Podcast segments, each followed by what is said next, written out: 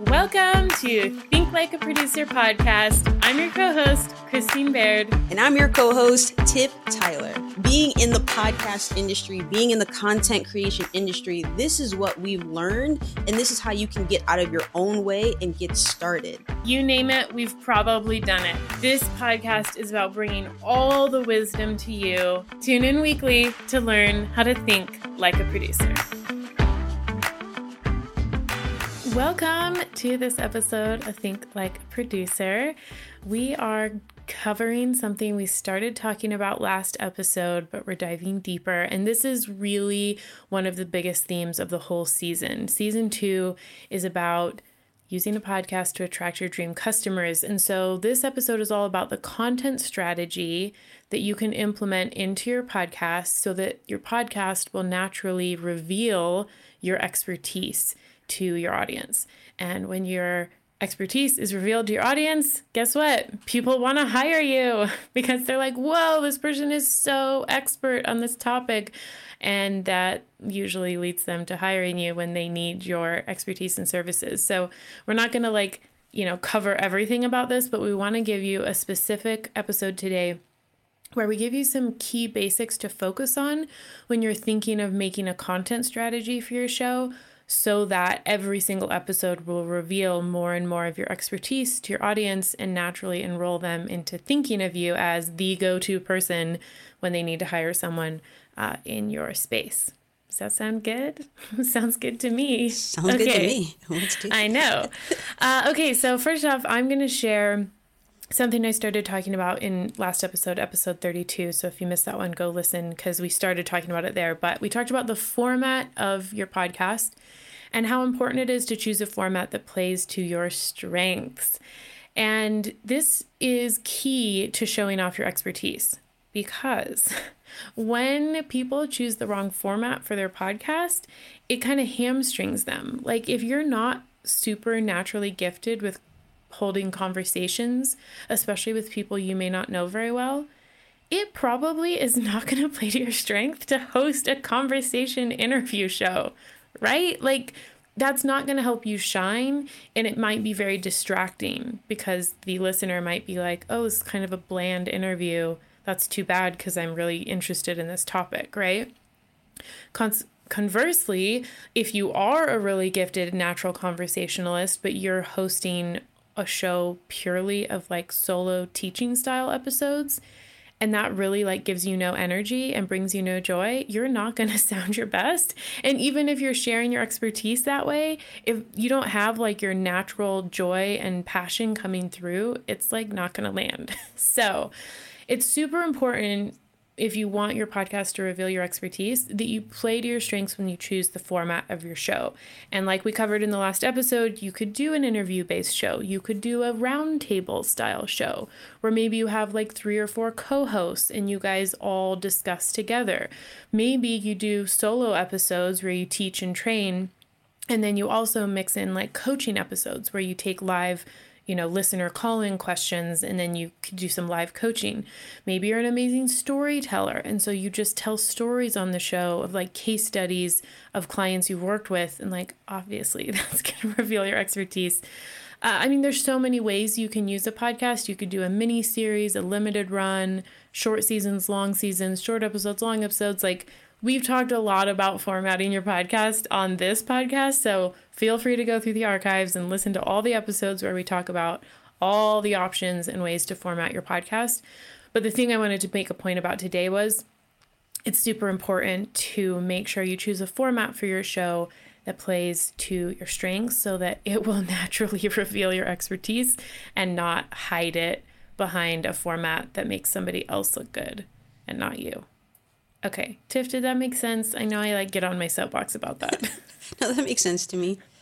I'm okay. with you. I'm with you. I'm following the, the, the train here. Thank I got you. you. okay. Well, I'm going to toss it over to you because what else do people need to think about when they're trying to choose a content strategy that reveals their expertise? Sure. What do you want to be hired to do? Um, I think this is something that when Christine brought this up and we were really narrowing down what we were going to do for season two, we had to think about ourselves individually. What do we love to do? What do we hope people will hire us for? And that really helped us break down season two and what we were going to do.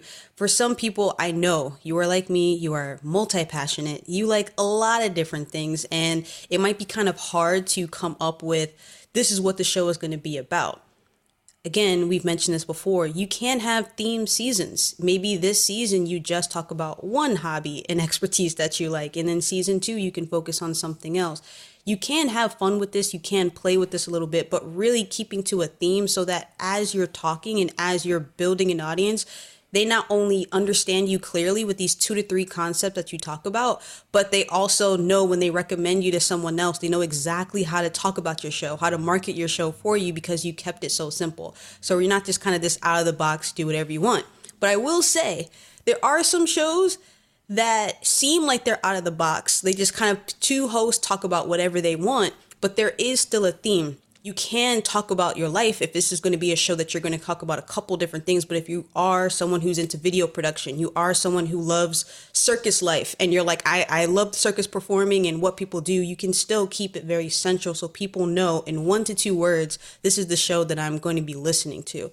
Um, and the reason why we're bringing this up is that we want to keep you clear and concise as you continue to to kind of think about your show before you even start your show um, if you have a show already, like we said, you might have season one and season two down, and you're thinking about what am I going to do for season three. That's okay too. This really is called the pre production process. I've mentioned this term before, we've talked about it before, but for anyone, this might be your first episode listening to us. Pre production is everything you do before you start recording. And we highly recommend that you do as much as you can before you start recording, not to overthink it, not to stop yourself, stop yourself from creating, but to make the creation process and the editing process, which typically, I mean, I'm sure you agree, Christine, most of our clients, that's the big issue. Once they've got the concept and they're like, I got all the equipment, I'm ready to record, editing and breaking things down, if they weren't really clear in the strategy and the pre production process, becomes a longer and not as fun process uh, to get the show out and launched. So, we're talking about mainly audio podcasting, but of course, I love video production. I love YouTube. Um, and the more that I've talked to YouTube strategists and I've worked with teams that have YouTube strategists come in, it's been great to to continue to narrow down like sometimes even to the time limit of the video what this particular channel is going to do so for example if you have a motivational channel that can fall into a lot of different buckets you can have you know uh, relationships you can have uh, business strategy it can kind of cover a lot of different things but for people who are just the relationship expert all I'm going to talk about is relationships. Only interview people and talk about relationships and romance and how you grow, how you love yourself, how you love others. Those channels typically grow a little bit faster than the ones that have so much of a wide range because you're trying to bring in everybody as opposed to this one person who might be looking for this, who's going to recommend this channel because they finally had a great first date and now they're going to recommend this uh, romance channel to their friends so that they can have a great first date too. So really on YouTube, it helps. Like if you're going to have a relationship channel, like I said, for example, being able to put the hashtag relationships, hashtag love, hashtag self care. Three, continuous hashtags that when people are searching, they can find you, as opposed to a lot of different ones on each video that can just hit a range of people. So YouTube rewards you when you're finding that niche audience, when you're bringing people in who know exactly what they're looking for and the last thing I say before I kick it back to you, Christine, is that I know a lot of people get nervous on video. Trust me, I understand. Season one, I show so many bloopers of me being nervous on camera, so I understand. I'm always the one kind of behind and coaching and supporting the talent or the people who are going to show up. But it's a lot to kind of get here and try to get a single concept down for people to understand and not feel nervous about it and let people know your expertise what I would say is that the clearer you are in pre production, the better you are at understanding okay, for this season, for these 15 episodes, for these 20 episodes, these are the main things that I want people to learn and understand. The better you're going to get, the more that you record, because you know that if you start to go off on a tangent, like I typically do, and you start, you can bring yourself back to those two to three concepts and make sure that you can wrap it up in a very, very nice pretty bow. So yes, that's just another thing we're saying. If you really figure out what your expertise is, what you're trying to move towards, it can really help you in the production and the post production, which is the editing process for your show overall. But Christine, what else do you want to tell the people before we wrap episode 33? That was such a great focus for YouTubers. I just almost am like, man, everyone should just let that sink in. uh, so great, great point. But we can apply some of the same wisdom on an audio or a video show. And what really I heard you talking about was the importance of focusing when you start out on a niche. And Tiff just made great points about why that's helpful. But I want you to kind of think even deeper about why it's helpful to focus on a niche when you begin a show, specifically in the, the words you use and the terms you use. Um, it's easy if you're an expert in something to just want to speak your own jargon in your own language and just be like, people are going to love it and I'm going to sound so smart. What's probably going to happen is you're going to leave people in the dust and they're going to get like glazed over because they don't know half the terms you're using.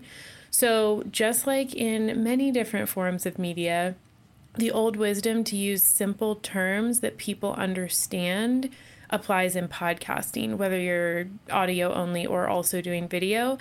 Um, think about the core terms that you use over and over and over again when you're explaining your key concepts.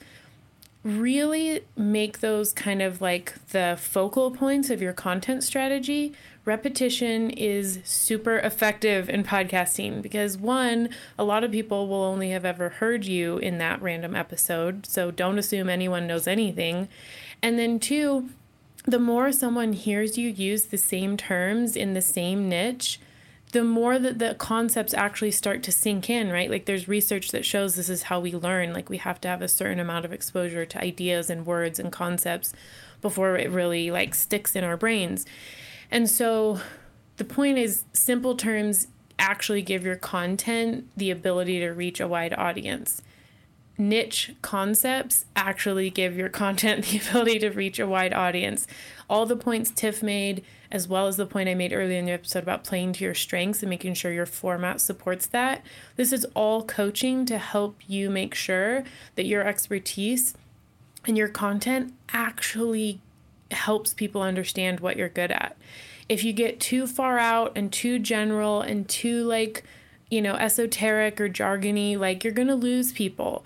And so trust the process. And when you're beginning, I would say the first season of your show, keep things really simple in the words you use and the concepts you share and let people really let it sink in and then you can start to layer in more over time once people are on board they get you they're used to you you've given them kind of that basic education about your niche and then you can really start to get creative as time goes by so I think we're going to wrap it there. This was a focused episode building on last week's episode to help you understand content strategy that will actually reveal your expertise. I want you to really take this to heart. Even if your show concept is like anecdotal or just for fun, this applies no matter what. And so I hope that you have some ideas cooking already. If you do and you want to share them with us, we always love chatting with you over on Instagram at Think Like a Producer. You can DM us or just comment and let us know the ideas you have. And absolutely, like we said, be sure to check out the past episodes that we've released in season one and just last episode, episode 32, about formatting your show, thinking bigger about that as always, we are so delighted when you share the show with people you know would appreciate it. Be sure to subscribe on YouTube and on your favorite audio podcast platform. And if you really are hearing this and want to hire us to actually go through a process with you and take your show or your soon to be show through this, we're always here for you and you can always hire us. Uh, you can check out um, our services at worthfulmedia.com, and we have links to everything that Tiff does as well. So we're always here for you, and we can't wait to see you on the next episode. Thank you so much for listening to this episode of Think Like a Producer.